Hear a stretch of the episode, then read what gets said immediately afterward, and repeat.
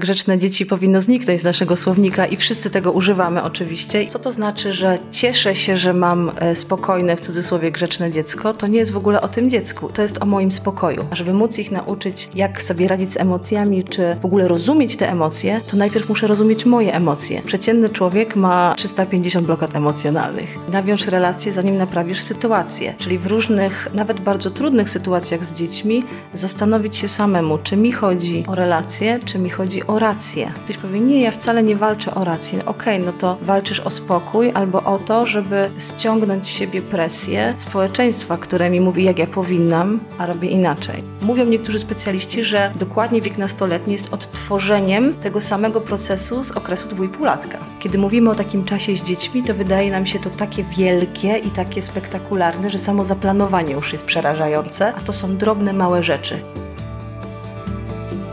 Rozmowy siewcy. Wychowanie, wiara, edukacja, rodzina. Zaprasza Sylwia Japs. Gościem rozmów siewcy jest Sylwia Anderson-Hani, trener emocji, prekursorka pozytywnej dyscypliny w Polsce, mama wychowująca sześciorga dzieci. Witam serdecznie. Dzień dobry. Przyjechałam do Grodziska Mazowieckiego, Piękne miasto.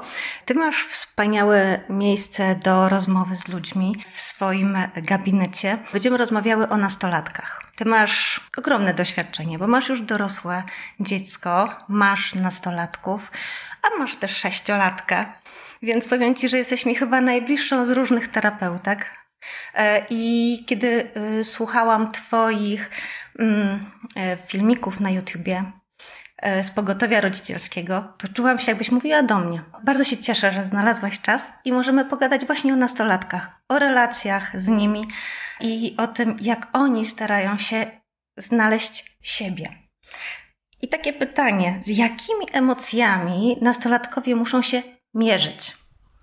Chyba z takimi samymi jak i my, z takimi samymi jak małe dzieci, tylko różnica polega na tym, że nastolatek jest w takim momencie i rozwojowym, e, i swojego życia, w którym ma większą potrzebę, żeby je, mm, nie wiem, eksplorować, żeby, żeby mówić o nich, a raczej nie mówią o nich, tylko pokazują, czyli raczej my widzimy to, jak oni sobie radzą, a częściej nie radzą z natłokiem tych emocji, I wydaje nam się, że to właśnie musimy czekać na ten moment, kiedy będzie nastolatek, bo wtedy te emocje zaczną się objawiać. E, może potem trochę o tym opowiem. Natomiast one zmierzają się, bym powiedziała, że nie tyle z konkretnymi emocjami, co ile z ich natłokiem, e, intensywnością, czyli jest tam na pewno dużo mm, złości, jest tam dużo e, takiego mm, zagubienia, e, jest dużo smutku, i dużo e, takiego mm, gniewu też, tak naprawdę. Ale myślę, że to wszystko ma źródło w mm, niezrozumieniu tego, gdzie się znajdują właśnie, nie? Jedni rodzice cieszą się, że mają spokojnych nastolatków, że w zasadzie nie ma żadnych rewelacji, e, że nie ma, e, wydawałoby się takich no, najbardziej popularnych problemów, tak, że mają naprawdę grzeczne, ułożone dzieci. E, I tutaj jest taki haczyk, tak jak zdążyłam się zorientować, że im, im grzeczniejsze dzieci w okresie nastoletnim, tym później większe niespodzianki w dorosłości. Czy ja dobrze myślę? Ja bym powiedziała, że mm, w ogóle odbiegając od tego, że grzeczne dzieci powinno zniknąć z naszego słownika i wszyscy tego używamy oczywiście i wiemy o co nam chodzi, e, od razu to jest niepokojące. Ja bym od razu z takim dzieckiem do gabinetu się udała, e, bo co to znaczy, że cieszę się, że mam e, spokojne, w cudzysłowie, grzeczne dziecko? To nie jest w ogóle o tym dziecku i to nie jest o tym, dobru dziecka, tylko to jest o moim spokoju, o moim e, rodzicielskim spokoju, e, a może o tym, że mm, zabieram czy unikam, e, czy nie mam lęku, że jak ja sobie poradzę, kiedy to się pojawi. Nie? To jest nie chcę powiedzieć wygodne, bo tutaj nie ma intencji żadnej złej, tylko e, to nam daje trochę oddechu, ale jestem przekonana, zresztą tak jak myślę o różnych osobach tutaj z gabinetu, że rodzice e, podświadomie wiedzą, że to jest sygnał do niepokoju, tak naprawdę. Nie? Czyli powinniśmy jako rodzice cieszyć się, że dzieci ujawniają swoje emocje. Ja bym powiedziała tak, że jeżeli wcześniej nie było żadnych działań i rozmów, i tutaj nie w kontekście oceniania tego i szukania winy, o emocjach, czy w ogóle prawidłowej obsługi tych emocji, nie wiem, czy bym się cieszyła, ale to dobrze, że przyszedł taki moment, kiedy to się zaczyna ale z kolei, jeżeli tego nie ma, takiego spektakularnego momentu, w którym nagle dzieci nieadekwatnie wybuchają, e, to znaczy, że być może wcześniej już była nad tym praca, tak żebyśmy też nie popadali tutaj, że jak dziecko się nie buntuje, to znaczy, że to jest coś złego, bo to znaczy, że może o tym rozmawiać, nie? Bo bunt jest wtedy, kiedy wcześniej nie było możliwości i przestrzeni do w ogóle zastanowienia się i jakoś rozbrajania, nie? Tych emocji, czy w ogóle uczenia się, jak ja dziecko mogę w tych sytuacjach sobie mm, poradzić albo co mogę robić, nie?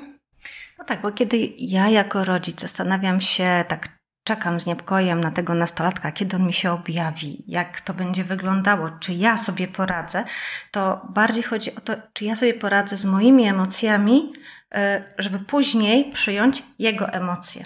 Mhm. Nie ma takiego wieku dziecka, w którym e, można zacząć e, ten e, obszar rozwijać i zdecydowanie, jakkolwiek banalnie to zabrzmi, zawsze zaczynamy od siebie. To znaczy, jeżeli my chcemy, żeby dzieci miały pewne wartości, pewne postawy, pewne kompetencje, to absolutnie nie ma innej drogi, jak nauczyć ich tego. A żeby móc ich nauczyć, jak sobie radzić z emocjami, czy w ogóle rozumieć te emocje, to najpierw muszę rozumieć moje emocje. Przeciętny człowiek ma 350 e, blokad emocjonalnych. Mówię o takich niezaburzonych e, przez różne procesy osobach, więc e, zanim mm, zacznę się niepokoić tym, co to będzie, jak ja sobie poradzę, co ja zrobię z moimi emocjami, to zaczęłabym pracę nad tym, e, jak ja w ogóle się mam z moimi emocjami. Nie? I wtedy mogę po prostu nazywać. Najtrudniejsze sytuacje mają najprostsze rozwiązania, już to zauważyłam, to znaczy najprostsze. Najprostsze w sensie technicznym, emocjonalnie one są oczywiście trudne, czyli gdybym nie wiedziała, co zrobić, a zbliża się ten wiek, to po prostu zapytałabym moje dziecko. Wiesz, zaczynam się zastanawiać nad tym, albo nigdy nie pytałam cię, e, jak ty na przykład radzisz sobie, kiedy przychodzi do ciebie złość, albo kiedy um, masz jakąś trudną sytuację i nie wiesz, co z tym zrobić, bo się o to niepokoję, na przykład, nie? Albo wiesz, kiedy ja się złoszczę, to pomaga mi coś takiego, albo żeby, e, żeby tą złość dobrze przeżyć, a nikogo nie ranić wtedy, to ja mam taki sposób. A jaki ty masz? Jeżeli oczywiście wcześniej nigdy o tym nie rozmawialiśmy, nie? Więc zamiast zastanawiać się, co ja zrobię, po prostu pogadać o tym z dzieckiem. Tak sobie właśnie wyobrażam sytuację rodzica, który nigdy z takim tekstem nie wystartował do dziecka i to dziecko tak patrzy i się zastanawia, oho, a teraz o co chodzi? Dokładnie tak zrobi. I to jest zdrowy odruch. Zresztą, jak ja y, zaczynałam y, też i zawodowo, i, i no już osobiście też byłam wcześniej wrzucona w tę sytuację, y, tak świadomie zmieniać sposób komunikacji, bo tutaj wykształcenie i wiedza nie ma nic do rzeczy. Dużo większe znaczenie ma nasze schematy działania, nasze modelowanie naszego dzieciństwa, to znaczy naszych rodziców. I, I zaczęłam tak mówić i byłam taka dumna z siebie, że wznoszę się na wyżyny swojego rodzicielstwa, a moje dzieci mówią, ha? Albo, ale o co ci chodzi? Czy możesz mówić do nas normalnie? Mm, to trzeba się przygotować na ten moment, bo to jest bardzo łatwo wtedy się wycofać. Nie z poczucia, nie wiem, wstydu na przykład, albo e, najprawdopodobniej zastanawiamy się wtedy, to jednak ja coś źle powiedziałem, nie? Albo, albo nie, metoda jest nie ta. To jakby zła technika. Tylko Okej, okay, widzę, że jesteś zmieszany. Nazywać to jest w ogóle ta technika, bo to nie jest nazwana nigdzie, e, narzędzie, nazywanie jakby sytuacji, w której się znaleźliśmy, jest tak uwalniająca i tak odkrywcza, że um, zaczęłabym chyba od tego. Zamiast uczyć się różnych sposobów e, i zabezpieczania się na trudne sytuacje z dziećmi, w sensie, okej, okay, e, chyba powiedziałam coś niezrozumiałego albo e, nie wiem, co tutaj się dzieje, co oznacza Twoja reakcja. Po prostu, co oznacza Twoja reakcja, bo to najprawdopodobniej jest lękowe, czyli jakby normalnie mama tak nie mówi, i nagle mówi to o co chodzi, to to jest zaburzenie bezpieczeństwa. Nie? Niby robimy coś w dobrym kierunku, a dla dziecka to jest coś, co nie jest znane, więc wbrew pozorom może być gorzej. To znaczy w zachowaniu tego dziecka. Jeżeli my tego nie nazwiemy i trochę jest taka gra, ja nie wiem, dlaczego dziecko tak zareagowało, skoro ja się tak staram. Dziecko nie ma nazwane przez rodzica, dlaczego tak właśnie mówi i z czego to wynika. No i trochę tak nikt nie wie o co chodzi, i każdy zaczyna dalej jakby samotnie rozbrajać i te emocje. No i zaczyna się nakręcać bunt. Tak to mniej więcej wygląda. Ale to może być też kwestia zaskoczenia, no bo jeżeli przez wiele lat mówimy do dziecka tylko jesteś smutny albo jesteś zły. Powiedziałabym, albo... że raczej się mówi nie smuć się, nie złość się. Tak, właśnie. E, albo cieszymy się, tak? Znaczy to są takie, chodzi mi bardziej e, może nie tyle o to, jak powinniśmy mówić, ale też o tą niewielką ilość emocji, które nazywamy. I kiedy później próbujemy zgłębić temat, okazuje się, że brakuje nam słów. Nie potrafimy nazwać tych emocji. Nawet to nie jest kwestia tego, że nie chcemy, bo żeśmy się tego nie nauczyli, nie poczytaliśmy o tym, nikt nam o tym nie powiedział. I teraz, kiedy wychodzimy do dziecka z taką pustką, z jakimś e, brakiem, no to wtedy ono się czuje zaskoczone i właśnie nieswojo. I nawet to nie jest kwestia tego, że czuje, że tutaj jakieś podchody są robione. Ale to można powiedzieć, jakby zanim znajdę dla siebie sposób na to, czy znajdę słowa, to powiedzieć dziecku, że nie wiem za bardzo, jak mam się za to zabrać nie? Bo ani nie rozmawialiśmy dużo o tych emocjach, bo ja tego nie umiem, nikt mnie tego nie nauczył, nikt nas nie uczy, jak być rodzicem, nikt nas nie uczy, jak w cudzysłowie obsługiwać dziecko i siebie w tej relacji z dzieckiem, żeby to było dobre dla dziecka, dla nas, dla naszej rodziny.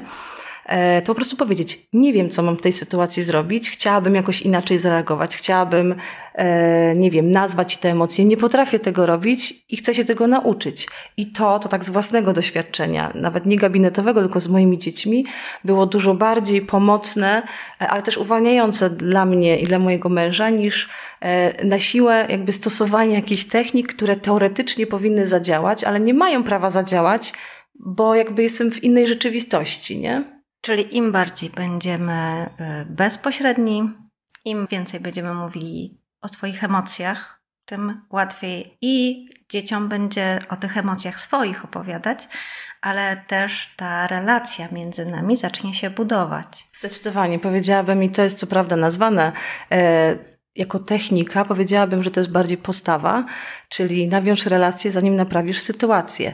Czyli w różnych, nawet bardzo trudnych sytuacjach z dziećmi, zastanowić się samemu, czy mi chodzi o relacje, czy mi chodzi o rację. Nie ktoś powie, nie, ja wcale nie walczę o rację. Okej, okay, no to walczysz o spokój albo o to, żeby ściągnąć z siebie presję społeczeństwa, które mi mówi, jak ja powinnam, a robię inaczej, nie? Bo to jest też duży problem, że nie tylko nikt nas tego nie uczy, mm, wmawia się nam, że powinniśmy wiedzieć, a jak nie, wy, nie wiemy i robimy, powiedzmy, nie tak, no to jest nasza wina. Nie? I znowu skupiamy się na winie. To jest jedna z podstawowych też odkrywczych dla mnie e, w pozytywnej dyscyplinie, czy w ogóle w pozytywnym, takim wspierającym rodzicielstwie, że nie muszę szukać winy. Nie muszę analizować skąd to się wzięło, chociaż tak terapeutycznie to pomaga, ale ważniejsze jest co ja chcę zrobić inaczej i dopiero wtedy szukam e, jakby pomysłów na to i strategii różnych, nie? Tutaj wspomniałam o właśnie tym nawiązywaniu relacji, bo powiedz, jak to wygląda? I może być tak, że przez lata staramy się budować tą relację z dzieckiem, czyli być obok niego, słuchać, rozumieć, pokazywać mu ten świat. No ale potem przychodzi ten nastolatek, przez te wszystkie lata wydawało się, że już ogarnęliśmy temat, yy, nic nas nie zaskoczy, i potem nagle jest wielkie boom, wielkie wow, i mamy po prostu sytuację od nowa, yy, nierozpoznaną. Yy, I tak mi się właśnie kojarzy ten wiek nastoletni, takim całkowitym początkiem, takim, ale też takim e, zaskoczeniem dla rodziców, którzy są przekonani, że okej, okay, już wszystko, już teraz jest, będzie dobrze, przeszliśmy wszelkie bunty, trzylatka, pięciolatka i tak dalej. U niektórych to się ciągnie, ciągnie i ma się wrażenie, że, że się nie skończy. I nagle jeszcze kolejna nowość. Nie odważyłabym się powiedzieć, że jesteśmy w stanie mm, dojść do takiego momentu, że już teraz będzie dobrze. Znaczy, dobrze jest cały czas, tylko e, myślę, że za tym już teraz będzie dobrze, kryje się, nie będę mieć jakichś trudności może, albo nie zaskoczą mnie pewne rzeczy, a bunt tak definicyjnie u dzieci, e, szczególnie u nastolatków, ale też u tych dwójpółlatków, bo bunt dwulatka to jest w ogóle mit, nie? Znaczy, dobrze on może nazywa tę sytuację, ale to nie jest bunt, bo bunt zakłada, że to jest intencjonalne działanie. Nie? I ja sobie zawsze tłumaczę rodzicom albo nie wiem, mm, e, proszę ich, żeby sobie to zwizualizowali, nie? że ten dwójpółlatek, jeżeli to ma być bunt, to on tak sobie w nocy leży i myśli, jak to jutro pokażę rodzicom, że ja jestem osobną jednostką budującą swoją tożsamość i autonomię. O wiem, przy śniadaniu rozwalę wszystkie talerze, prawda? I to jest bunt. A ym, w procesie to on oznacza, że po pierwsze, dziecko jest etapie, gdzie ma dużo większe zapotrzebowanie na oddzielenie się od rodzica. Chodzi o taką zależność. Mówią niektórzy specjaliści, że dokładnie wiek nastoletni jest odtworzeniem tego samego procesu z okresu dwójpółlatka. Jakby da się to przenieść. Czyli im bardziej się dziecko buntuje, to prawdopodobnie oznacza, że my za bardzo wchodzimy w jego granice. Czyli jakby to jest korelacja, czyli jeżeli ja jestem, im bardziej jestem mamą mm, i taką właśnie byłam swego czasu, kontrolującą i zabierającą przestrzeń i oczywiście mam tutaj dobrą intencję, chcę chronić dzieci, e, tym bardziej ono może się buntować. I ten bunt szczególnie wtedy jest właśnie u tego nastolatka. Zdecydowanie, bo tutaj już wchodzi e, przestrzeń grupy rówieśniczej, mm, bardzo duża potrzeba tej przynależności i znaczenia, czyli ona jest taką potrzebą, którą ma każdy z nas od urodzenia, że potrzebujemy nie tylko przynależeć do grupy, ale też być ważną jej częścią, to w momencie, kiedy e, jeszcze ja jako mama czy, e, czy tato dokładam i zabieram tę przestrzeń dziecku i ono nie zrozumie tego jako troskę i nie wiem, zabezpieczanie jakiegoś, jakiegoś ochronę dziecka, tylko e, narzucającego rodzica, który utrudnia mi życie, to tego szuka w grupie rówieśniczej. A jak wiemy, jest to wiek, którym bardzo łatwo będzie, e, mając nieuświadomiony cel, chcę się czuć ważny w tej grupie, robić rzeczy, które mi szkodzą. Prawda? I e, nie jesteśmy może w stanie uchronić ich od tego, a już na pewno nie tak zwanymi pogadankami rodzicielskimi, które zamieniłabym na ględzenie, czyli pamiętaj, że jak będziesz w grupie, to żebyś uważał na to i na to, bo im większa relacja i poczucie, że dom jest tą moją bazą, nie i tym fundamentem, e, to jest jeden z największych czynników chroniących, tak już z profilaktyki swojej, mm, tym mniej dzieci po te i sięgają po używki i różne ryzykowne zachowania gdzieś tam próbują, e, bo nie muszą bo to jest ich sposób na e, czucie e, się ważnym, ale też nie tylko. E, to jest przestrzeń, w której mogą decydować, jeżeli my to zabieramy, nie? Mówisz o tym, żeby nie być rodzicem kontrolującym. Strasznie trudne. Szczególnie jeżeli wiemy, jak dużo różnych zagrożeń, niebezpieczeństw może nasze dziecko spotkać, czy to na podwórku, czy chociażby nawet w szkole, gdziekolwiek, tak? Właśnie w tej grupie rówieśniczej. To jak my powinniśmy się zachowywać jako rodzice, by e, dawać tą przestrzeń dzieciom, a jednocześnie, e, no, żeby nie być tymi kontrolerami. Czy to się wygląda? Powiedziałabym, że może mm, pierwszym krokiem byłoby zamienić kontrolę na bycie wsparciem i mm, dawanie bezpieczeństwa. Czyli zamiast nie pójdziesz się spotkać z kolegami, bo teraz już się nie mówi na imprezę, nie wiem czy wiecie, bo się nie mówi rodzicom, że idę na imprezę, bo wystarczy, że powiem idę się spotkać ze znajomymi i to już jest mniejszy stres, tylko mm, wiem, że ważne jest dla ciebie. To tak, to pamiętam, że jak obecni dwóch piętnastolatków i dziewczynka i chłopiec, jakby usłyszeli dziewczynka i chłopiec, to pewnie miałabym kłopoty. Wiem, że dla, dla Was jest ważne, żeby się spotykać ze znajomymi, żeby spędzać z nimi czas i oczywiście wzbudza to we mnie dużo lęku, jak to będzie. E, i nie chcę wam tego zabierać, więc znajdźmy jakiś kompromis. I u nas między innymi, ja nie mówię, że to jest jedne i jedyne rozwiązanie, to pokazanie im, że ja chcę im w tym towarzyszyć, e, ale pod pewnymi też jakimiś, jakby z pewnymi granicami. Czyli jeżeli jadą do znajomych, na przykład, to ja po nich przyjeżdżam. I tylko nie mogę pod sam dom, tylko na przykład gdzieś tam za róg, ale zauważyłam, że z czasem, jak oni zauważyli, że to e, jakby nie powoduje, że w grupie są mami synkami, jak to mój syn nazwał, tylko e, wręcz, bo mieliśmy taką rozmowę dwa dni temu nawet, to wzbudzało e, taki podziw, nie? że twoi rodzice jakby, cytat, kumają bazę i i po prostu przyjeżdżają po ciebie, to znaczy, że nie musisz tutaj się spinać i o 19 na pociąg pędzić, czy y, zabierać czas z nami, tylko możesz być dłużej, bo masz zabezpieczony ten powrót, nie? I to, się, to mi się wydawało tak prozaiczne, że to jest niemożliwe, żeby tak mocno wpływało, ale to było pokazanie im, wiem, że to dla ciebie ważne, a ty jesteś dla mnie ważny. Nie? Więc możemy znaleźć jakiś tutaj wspólny środek, co nie znaczy, że jesteśmy w stanie nie wiem, zabezpieczyć ich przed tym, co tam się dzieje w środku, e, ale widziałam nieraz e, i, i wiem, że są nawet na ten temat badania, że im bardziej dziecko czuje się akceptowane, to jest bardzo ważne, w domu e, i ma przestrzeń, ale taką przestrzeń, w której my trochę eksperymentujemy, nie? na ile ona powinna być duża, a na ile ograniczona przez nas, I trzeba to po prostu dzieckiem sprawdzać. To tym rzadziej dziecko potrzebuje um, takich. My nazywamy to ryzykownymi zachowaniami, a one to odbierają jako um, zaistnienie w grupie. Nie? I miałam też nawet w swoim domu, co jest tak dla, dla mnie trudne, nie specjalista, terapeuta, yy, znalazłam, yy, co prawda to była tak zwana zerówka, jest chyba para wodna i się okazało, że no dla mnie to był szok, jakby to, wiesz, uderzenie nie tylko w moje kompetencje rodzicielskie, ale i zawodowe. E, I trochę mnie to pokory nauczyło. To znaczy, okazało się, że dziecko nie próbowało, ale po to, żeby zabłysnąć w towarzystwie, jednorazowy, tak zwany, ja nawet nie wiem, jak to się nazywa, więc nie będę tego nazywać.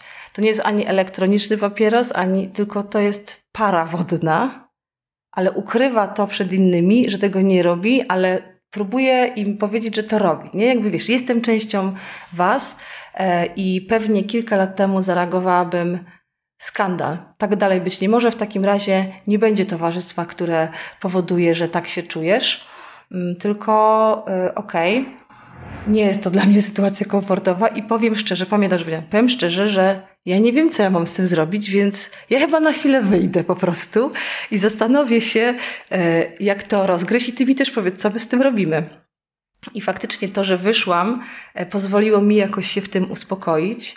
E, bo wbrew pozorom nie byłam zła na niego, tylko na siebie, tak już przy okazji.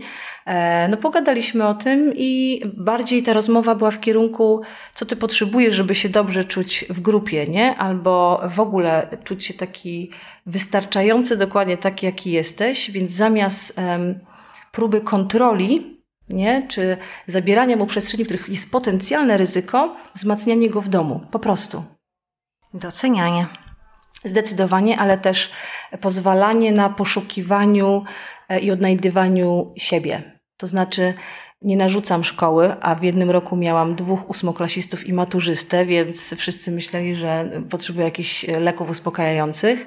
E, I jeden powiedział, że wybiera lokalne tak zwane nieprestiżowe liceum, bo wie, że ma trudność z porannym stawaniem, więc wybiera e, najbliższe, ponieważ jeszcze nie wie, co chce robić. Drugi robi sobie przerwę po maturze rok, więc no tak można było powiedzieć, że ojej, chyba coś tutaj nie poszło dobrze, prawda? No jak to, nieprestiżowe e, liceum i tak dalej.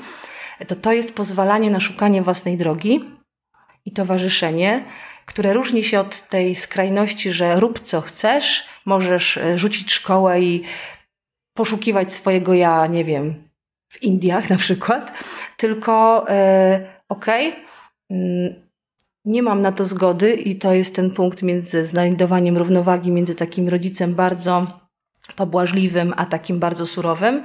Natomiast możesz wybrać, które. Ja ci nie narzucę szkoły, ale szkoła ma być wybrana. Jakby nie, to, to jest taki, taki balans dla mnie osobiście. Tak, wspomniałaś wcześniej właśnie o stawianiu granic i chciałabym do tego wrócić i dopytać, jak to robić y, sprawnie, sprawnie i chyba w porozumieniu z dzieckiem najlepiej, z tym nastolatkiem. Dobre pytanie. sprawnie, chyba tutaj się zatrzymam. Powiedziałabym, po pierwsze, stawiać granice i stawiać granice nie dlatego, że ja tak chcę, bo to mi się zdarzało też, bo wydawało mi się, że tak jest dobrze, tylko dlatego, że sytuacja tego wymaga. Jest taka postawa nazywana albo uprzejmy i stanowczy jednocześnie, albo życzliwy, łagodny i stanowczy jednocześnie. I powiedziałabym, że technicznie oznacza to e, taką miękkość dla człowieka i twardość dla sytuacji. Czyli po pierwsze, e, kiedy ja stawiam granice, to jest pierwsza i chyba najważniejsza rzecz. A po drugie, jak stawiam, czyli stawiam je z jednoczesną uważnością na dziecko. Czyli zamiast mm, stawianie granicy e, pod tytułem nie wolno, nie wolno może dla nastolatka, nie zgadzam się, żebyś, nie wiem, w ten sposób no to już, to już jadę tak, jak powinno być. No nawet już teraz nie mogę sobie przychodzić. Czyli nie, nie będziesz tak robił. Koniec i kropka, bez dyskusji. Oto taka stara ja, nie? Jeszcze mi się to włącza. To um, zakładam, że coś się za tym kryje i nadal nie mam na to zgody. To jest ta różnica. Czyli tutaj nie ma przestrzeni do... Kompromis nie polega na tym, że możesz mm, rzucić tę szkołę. Kompromis polega na tym, że ty ją wybierasz. Stawiam granice, czyli nie zabraniam ci w ogóle wychodzić z domu, tylko ja mam zgodę, żebyś ty wyszedł e, i określona jest na przykład godzina. Jakby, czyli granice to jest, um, granica jest dla sytuacji, a nie dla dziecka. Nie wiem, czy czujesz różnicę między tym. Czyli... Próbuję. Tak, bo to jest e, jak każdy. Ja bym zrobiła, e, jak dla osób, które słuchają, taki eksperyment, przypomnieć sobie sytuację, w której stawiacie granice dzieciom. Powiedziałabym, w którym Wam się wydaje, że stawiacie granice, albo w których chcielibyście stawiać granice. I teraz zastanowić się, czego ta granica dotyczy. Czy to jest bezpieczeństwo dziecka, czy to jest e, krzywdzenie na przykład rodzeństwa tak? E, czy to jest, nie wiem, jakiś sposób komunikacji w stosunku do nas, nie? E, I to są sytuacje, w których właśnie powinniśmy stawiać granice, nie? Czyli mm, zamiast nie mogę uwierzyć, że uderzyłeś, znaczy oni nie biją, że zwyzywałeś, że tak wyśmiałeś swoją siostrę, sytuacja autentyczna, to e, mm, wiem, że takie sytuacje wyzwalają, nie wiem, jakieś silne emocje albo jakaś sytuacja, i nie mam zgody na takie, taką komunikację. Jak oboje już ochłoniecie, to wtedy pogadamy, jak inaczej możecie to zrobić. Nie, nie mam zgody i jednocześnie nie, e, nie upokarzam cię przy tym, nie e, krytykuję i tak nie. Mm, nie powoduje, że czujesz się dokładnie tak samo jak siostra, którą teraz potraktowałeś. O to mi chodzi, nie? O właśnie, to jak tak o rodzeństwo zahaczyłaś, to pociągniemy ten jakże uroczy temat kiedy ja nie miałam dzieci, to dokładnie wiedziałam, jak należy je wychować. Kiedy mhm. pojawiło się moje pierwsze dziecko, to już y, troszeczkę y, moja wiedza została nadszarpnięta. Przy kolejnych dzieciach y, dochodzę do wniosku, że ja już nic nie wiem. I ostatnio doszłam do takiej konkluzji, że Chyba na samym początku ktoś powinien mnie dobrze wyedukować a propos wychowywania dzieci, to chyba żadnego bym nie miała. E, bo im więcej jest w domu ludzi, tym więcej jest e, reakcji, tym więcej jest sporów i tym więcej jest emocji, nad którymi bardzo trudno zapanować.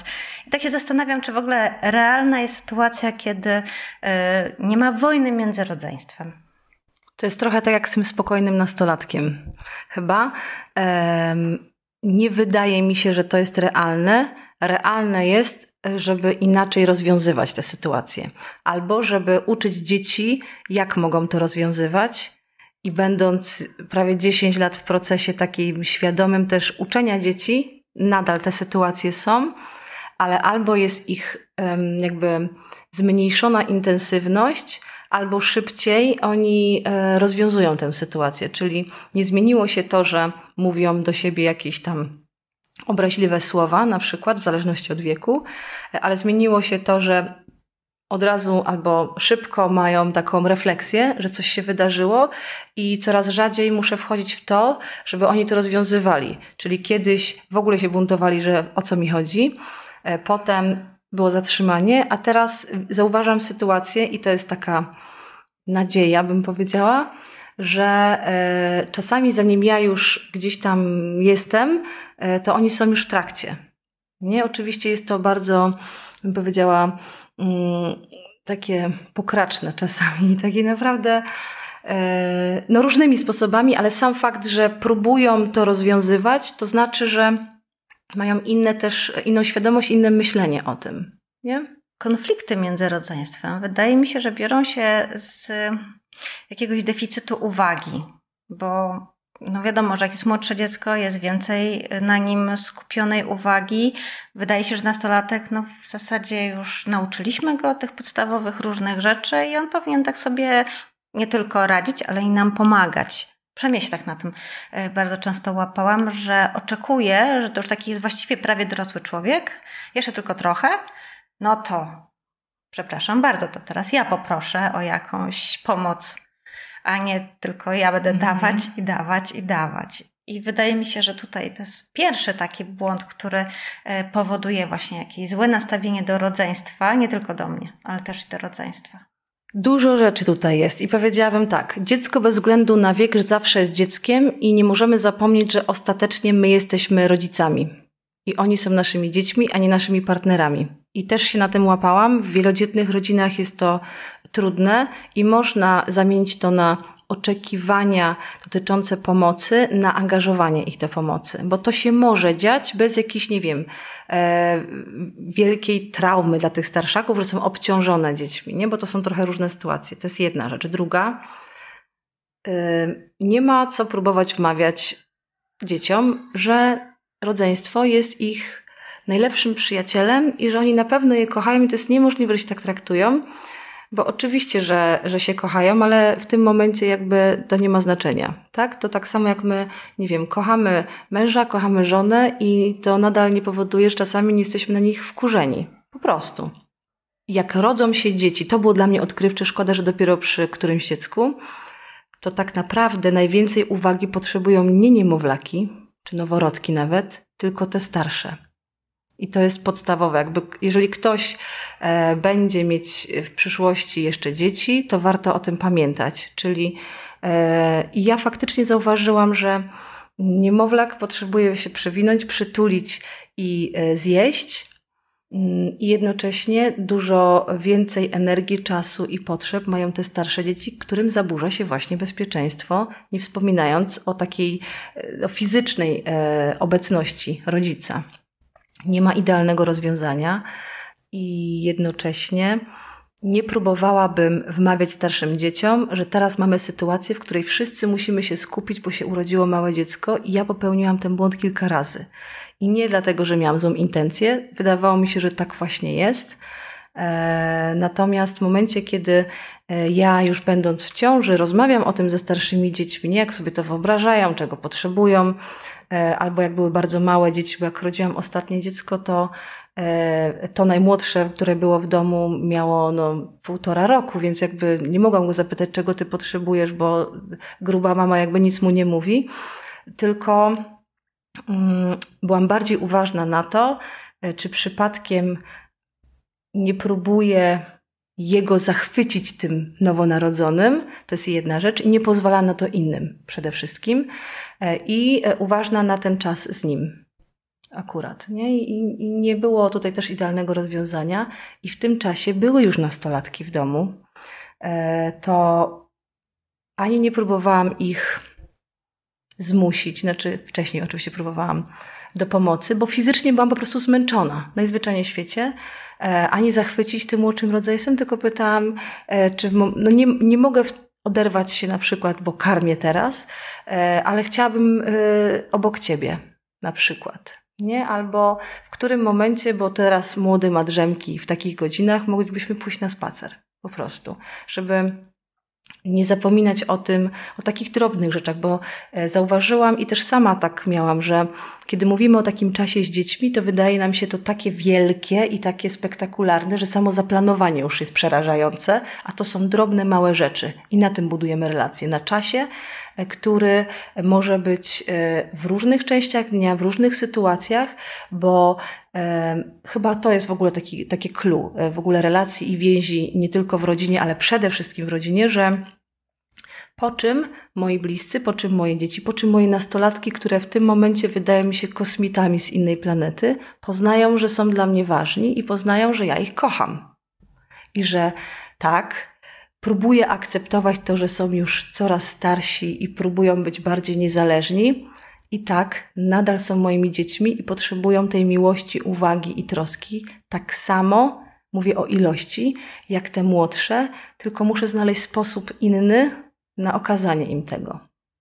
Czyli to nie musi być e, półgodzinny spacer, ani e, dzienny wyjazd z jednym dzieckiem albo z dwójką. Spróbuj tego przy szóstce. tak. Znaczy nie, bo to specjalny czas. Jak ja słyszę specjalny czas, to wyobrażałam sobie kino. E, wtedy zaczęłam obliczać budżet. Ten kino, ten, jakby to jest nierealne z samego założenia tak? Albo jak z mężem próbowaliśmy, się śmialiśmy, że trochę jak po kolędzie, przepraszam za porównanie, że mąż do góry w pokojach, ja na dole i tak od pokoju do pokoju chodziliśmy i to zajmowało dwie i pół godziny. Przy dwóch pracujących rodzicach w ogóle nierealne. Wykończeni byliśmy tak, że my ze sobą się nie spotykaliśmy przez pół roku. Ale, a tak poważnie, e, drobne rzeczy. E, jak jesteśmy uważni na dzieci, to też widzimy, co one lubią robić. Na przykład. E, ale też uczymy ich trochę, może inaczej, oduczam, przynajmniej to jest dla mnie ważne, dzieci takiego mm, zapewniania im atrakcji i konsumpcjonizmu, który jest teraz ogromny, bo to powoduje, że nie robimy tych rzeczy, bo one wymagają zbyt dużo czasu, zbyt dużo finansów e, i to jest nierealne do zrealizowania. A uczenie ich cieszenia się drobnymi rzeczami, ja nie mówię, że to oznacza, że nie jedziemy na wakacje, że nie dajemy sobie prezentów, tylko jakby to nie jest podstawa budowania relacji. To chcę powiedzieć, że mm, mogę im pokazać, że e, wspólne pójście na zakupy po truskawki na targ może być naprawdę e, fajną okazją do spaceru i rozmowy. I o tym mówię. Im, e, I to nawet moje dzieci, te starsze już nazwały, że e, nie spodziewałem się, że jak przyjedziesz po mnie tam do kolegi i z powrotem e, pogadamy w samochodzie to, nie wiem, 20 minut, że to będzie takie fajne. Nie? Po prostu. To one mnie tego nauczyły, a nie ja ich tak przy okazji. Ja tego jeszcze y, tak do tego specjalnego czasu, bo na przykład ja sobie nazywam specjalny czas, ale nie taki z fajerwerkami, tylko właśnie skupiony na jednym dziecku, nie? Czyli na przykład razem robimy naleśniki, to jest mój specjalny czas, e, albo idziemy się przejść wieczorem, jak już inni śpią, to z tym z takim starszym towarzystwem Zazwyczaj jedno. Ale właśnie skupiam się na tym, żeby specjalny czas był z jednym dzieckiem, bo nawet jeżeli jest dwójka, to i tak zdążą się pokłócić po drodze, jeżeli będą ze mną bez młodszych. Mhm. Ja nawet um, zastanawiałam się, czy nie zmienić narrację i w ogóle um, tej nazwy. I u mnie w domu zaczęłam mówić, że to jest nasz czas, nasz ważny czas. Nie wiem, zależy mi na chwili z Tobą, tylko z Tobą, bo jak nazywam specjalny czas, to mogę trochę niechcący rozwinąć oczekiwania też. I mogę powiedzieć, słuchaj, mam tak e, raz na miesiąc z tym jednym, który się już wyprowadził i z tą dwójką nastolatków, mamy specjalny czas, że idziemy na przykład do kawiarni. Tylko ta trójka i to nie jest jeden na jeden, ale to jest nasz taki dorosły, powiedzmy, czas bardziej, nie? I nie ukrywamy tego przed młodszymi dziećmi, żeby im nie było przykro, bo tutaj a propos też e, życia, e, gdzie jest więcej dzieci, e, bo sprawiedliwie to nie znaczy porówno do zapamiętania. I każdy potrzebuje tego samego. I jeżeli moje młodsze dziecko zaczyna, nie wiem, płakać, histeryzować albo przeżywać to, że ja idę ze starszymi, to zamiast zostawiać i porzucać tych starszych, żeby innym nie było przykro, e, to mogę, i to jest dobry, dobra przestrzeń do uczenia też e, o emocjach. Powiedzenie, tak, e, widzę, że teraz jest Ci przykro i my też będziemy mieć taki czas. I teraz jest ważne, bo umówiłam się z Twoim bratem na przykład. I one to mówię z doświadczenia, a nie z książki. I to jest dla nich bardzo takie w pewnym momencie już oczywiste. O, szkoda, że masz dzisiaj czas z Rosie na przykład, nie? I ja mówię, e, i ta, nadal nie mogę się doczekać też czasu z tobą. Nie, nie muszę zrobić tego, ojej, no tak, no przykro mi, że teraz, bo jak, jak się będzie czuło to starsze, i ja to zrobiłam, oczywiście nieświadomie raz, przykro mi, że teraz tutaj cię zostawiam, nie? Jakby sam, i idę z Rosie, a ona już nie ma ochoty ze mną wyjść, tylko tak, to, to może być trudne, ale nie uciekam przed nimi, bo tak też robiłam, bo oczywiście szukałam różnych sposobów. Uciekajmy szybko, żeby tylko tamten młodszy nie widział. Po co? I przy okazji, jeżeli się umówiliśmy, to dotrzymujemy słowa. Rób to, co mówisz, powiedziała Jane Nelson, twórczyni pozytywnej dyscypliny. Ja zawsze dodaję, rób to, co mówisz, a najpierw w ogóle zastanów się, zanim coś powiesz. I to nie znaczy, że jestem w stanie zawsze dowieść y, y, umowy, E, z różnych sytuacji, ale kiedy nie mam albo jest dużo ryzyka, że to się nie stanie, to lepiej się zastanowić, a w sytuacjach, kiedy e, no to są powiedzmy takie zaskoczenia, tak, że akurat coś się wydarzyło, to powiedzieć, dla mnie to to jest trudna sytuacja, że to spowodowało czy zaburzyło nam. I to zaburzenie nie powinno wynikać jakby z innych, z frustracji innych członków rodziny, tylko jakby takie ważniejsze, niezależne i powiedzieć e, i spróbować jakby w miarę szybko zorganizować kolejny, nie? I, um, I nie obiecywać za dużo. Ja w ogóle słowa obietnica, um, jeżeli chodzi o działania z dziećmi, to jest taka trudna, bo bo jest trudno i dla mnie, i dla dzieci, kiedy tego nie można zrobić po prostu. Albo czasami, ja tak kiedyś miałam, obiecałam, e, czas mi się skurczył, ale stwierdziłam, że nie, po prostu zacisnę zęby i zrobię to, co obiecałam. Efekt był taki, że nie było przyjemnie, bo ja byłam wściekła, bo się musiałam spieszyć, e, a oni nie czuli, że są ważni w tym czasie. No to uprzedziłaś moje pytanie. Chciałam powiedzieć, jestem bardzo ciekawa, ale raczej obstawiam jak ten czas, bo to jest taki um, ściskanie się na oparach. Nie? Czyli tam już nie ma, e, to jest tak jakbyś chciała wejść do samochodu bez paliwa. Nie? I mówisz, trudno, że nie ma paliwa w tym aucie, ja go popcham, to wy wsiądźcie, ja będę go pchała, a za chwilę będziesz e, zdenerwowana i wkurzona na dzieci, że przez nich jest taki ciężki ten samochód. Nie ma sensu. Lepiej powiedzieć, Wiem, że y, obiecałam dzisiaj z Tobą wyjść i wydaje mi się, że lepiej jest, jak tutaj usiądziemy, bo jestem na takim zmęczeniu, czy nie wiem, y, w takim momencie, że obawiam się, że mogę Ci go zepsuć. Na przykład, znowu nazywanie rzeczy wprost. I to nie znaczy, że dziecko powie: O, jaka to cudowna e, wiadomość, że podzieliłaś się ze mną, mamo, swoją frustracją, tylko będzie, być może będzie wkurzona o to na nas. I to jest i tak lepsza sytuacja niż ta, kiedy my swoje zdenerwowanie czy, czy jakiekolwiek inne takie trudne emocje przerzucimy na nich. Taką złość, że przez ciebie się tak czuję i ty mi dokładasz jeszcze, nie? No właśnie, to jest to obwinianie, o którym też y, mówiłaś w pogotowiu rodzicielskim. Y, to, czego nastolatkowie bardzo nie lubią ze strony rodziców. Tam było takich 10-12 praw. Tak.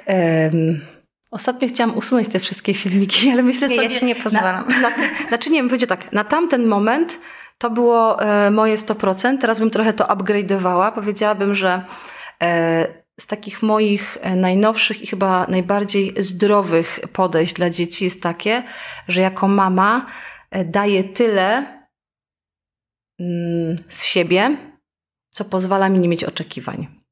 Nawet jak to mówię, to mi jest trudno. To znaczy, jeżeli jako rodzice, i tutaj są różne mechanizmy, jakby nie będziemy wchodzić tutaj głęboko, które powodują, że jak robię rzeczy, często jako rodzic mogę mieć poczucie poświęcania się. I jeżeli pojawia nam się w głowie coś takiego, ja tyle poświęciłam dla moich dzieci, to jest już na pewno nawet nie sygnał, to już jest wyjąca syrena, że trzeba zrobić e, krok do tyłu i mm, albo robić mniej, żeby siebie nie wykańczać i to nie oznacza ignorowanie dzieci, e, albo mm, zadać sobie pytanie, czego ja potrzebuję, żeby robić rzeczy dla dzieci czy dla swojej rodziny e, bez e, oczekiwań, to znaczy bez ryzyka, że będę wrzucała moich bliskich w sytuację, w której oni są mi winni przysługę. Bo jeżeli my robimy rzeczy bez oczekiwania, to przewrotnie jest ta wdzięczność, ale to jest wdzięczność naturalna, a nie wdzięczność wynikająca z tego, że ja, wasza matka, rodzicielka tutaj, no to są moje teksty, no co mam powiedzieć, wstydzę się ich cały czas w bólach i w mękach godzinami i tak dalej. E, bo po prostu rodzicielstwo jest trudne i trzeba o tym mówić głośno i wyraźnie. To jest bardzo trudna przestrzeń i bardzo dużo presji ze strony społeczeństwa e, i trzeba dać sobie trochę oddechu i to nie oznacza zostawienie swoich dzieci, e, bo teraz ja matka potrzebuję czegoś tam, bo tam są elementy poświęcenia, no to jest oczywiste. No, ja liczyłam kiedyś, że przez pięć lat nie przespałam całej jednej nocy, więc ale to nie znaczy, że moje dzieci teraz muszą zabezpieczać mój sen albo być mi wdzięczne i zachowywać się tak, jak ja chcę. To znaczy, że zrobiłam to, bo zdecydowałam się być mamą i, i to był mój koszt tego. Nie? Ale mój, a nie ich. E, I uczę się tego cały czas i jakbym miała coś na koniec powiedzieć, to żeby być rodzicem uważnym, mm, pogodzić się z tym, że nie wiemy wszystkiego i nie będziemy wiedzieć. Są różne elementy, których możemy się nauczyć, e, innych podejść, ale przede wszystkim słuchać, co dzieci do nas mówią i patrzeć, co one robią, bo to jest naprawdę dobry e, wskaźnik tego, czego potrzebują. A jak nie wiemy, to nie próbować szukać w książkach i w internecie, tylko się po prostu zapytać. To jeszcze tak e, a propos oczekiwań społeczeństwa, ale też i nas samych, rodziców, tak? Bo mam takie przekonanie, że ja powinnam dla tych dzieci znaleźć czas, że ja powinnam i powinnam i powinnam. Pytanie, e, kiedy mi się to paliwo skończy, jeżeli e, zawczasu nie zadbam o siebie? Mhm. Ja nic nie powinnam. Ja chcę spędzić czas z moimi dziećmi, bo to jest jakby element macierzyństwa. Kropka. Jeżeli jestem zmęczona, to mówię, że to jest moment, kiedy jestem bardzo zmęczona, a mówię z perspektywy osoby, która były takie czasy, co kilka razy do roku trafiałam do szpitala z wycieńczenia, więc y, nie polecam na oparach, bo to już były skrajne opary. E, jestem zmęczona, więc przez te trzy dni będę ograniczać różne rzeczy. Potrzebuję się wyspać, potrzebuję zrobić to i to nie oznacza, że Was zostawiam, tylko jakby układamy, jakby zmieniamy trochę e, nasze, nie wiem, grafiki, zmieniamy trochę działania, e, wspieramy się bardziej i tyle. I to, co zmieniłam na przykład w warsztatach dla rodziców, bo to jest z tego roku, z końcówki zeszłego, po jakichś tam moich E, sytuacjach, kiedy mm, to już będzie chyba dwa i pół roku, kiedy no było bardzo blisko, że nie było wiadomo, czy przeżyję e, w tym momencie i zaczęłam sobie myśleć, dobrze, to chyba skoro przeżyłam, to znaczy, że coś mam tu jeszcze do zrobienia. E, I zaczęłam bardziej myśleć o, i o sferze takich, takiego zdrowia psychicznego, szeroko pojętego i też rodziny przede wszystkim. I zaczynam od dobrostanu rodzica. I co się okazało? Tak jak wtedy mówiłam, że wznoszę się na wyżyny rodzicielstwa, tak teraz myślałam, tutaj ja się pochylam nad tymi rodzicami, żeby oni mieli chwilę, żeby się zatrzymać i pomyśleć o sobie, i nagle oni tutaj mi oporują, bo się okazało, że to jest trudne, bo jesteśmy trochę przyzwyczajeni, że czarne albo białe, nie? Czyli albo zajmuję się sobą i porzucam swoje dzieci biedne, e, albo poświęcam się swoim dzieciom i zapominam kompletnie o sobie. A tutaj chodzi o to, jak w tym wszystkim e, zadbać o siebie, mam na myśli zaopiekować się tymi e, rzeczami, które są absolutnie niezbędne, żeby mieć z czego czerpać dla swojej rodziny. Po prostu. E, czyli znaleźć balans. Nie ma czegoś takiego jak life-work balance. To jest po prostu mit, tylko znaleźć balans swój osobisty. Nie? E, bez poczucia e, nadwyrężania, bez tych oparów, bo Okazuje się, że bez oparów nawet można próbować. E, czyli znowu mówię moim dzieciom, że wyje, wyjeżdżam na przykład na trzy dni szkolnie, rzadko już to robię, kiedyś to było częściej. I nie będę w każdej przerwie dzwonić oczywiście z poczucia winy, że jestem poza domem, bo taką mam pracę, e, tylko e, wieczorem ciągu dnia skupiam się na pracy, a wieczorem dzwonię. To się wydaje takie banalne, ale okazało się, że kompletnie zmieniło mój poziom energii, e, zmieniło moje siły do dzieci, a tak po całym dniu dzwonienia, kiedyś liczyłam 18 razy, będąc poza domem, no to z jakimi, to wieczorem byłam tak zdenerwowana i bardzo łatwo było to przez dzieci, bo ja musiałam do nich dzwonić, nie? Czyli szukać takich e, momentów, w których nie tylko zadbam o siebie, e, odpocznę, ale też spróbuję zrozumieć, zrozumieć siebie, swoje działania i emocje, bo to jest absolutnie pierwszy krok. Zaczynamy od siebie, a potem zmieniamy świat. Albo nasze dzieci próbujemy, nie, nie zmieniamy. Ja bym powiedziała tak, zaczynamy od siebie, dzięki temu dzieci uczą się i mogą razem z nami zmieniać świat. O, właśnie, jaki ładny na koniec. Bardzo Ci serdecznie dziękuję. Dziękuję bardzo. E, I ja chciałabym zakończyć, e, bo ostatnio do mnie cały czas przychodzi taki e, cytat Lema: bądź dobrej myśli, bo po co być złej. Dziękuję. Rozmowy Siewcy i inne nasze podcasty są dostępne na naszym portalu siewca.pl, na naszym kanale na YouTube oraz w serwisach podcastowych, m.in. Spotify i Apple Podcasts. Zapraszamy Cię do subskrybowania naszych treści, by niosły się one jak najszerzej. Do usłyszenia.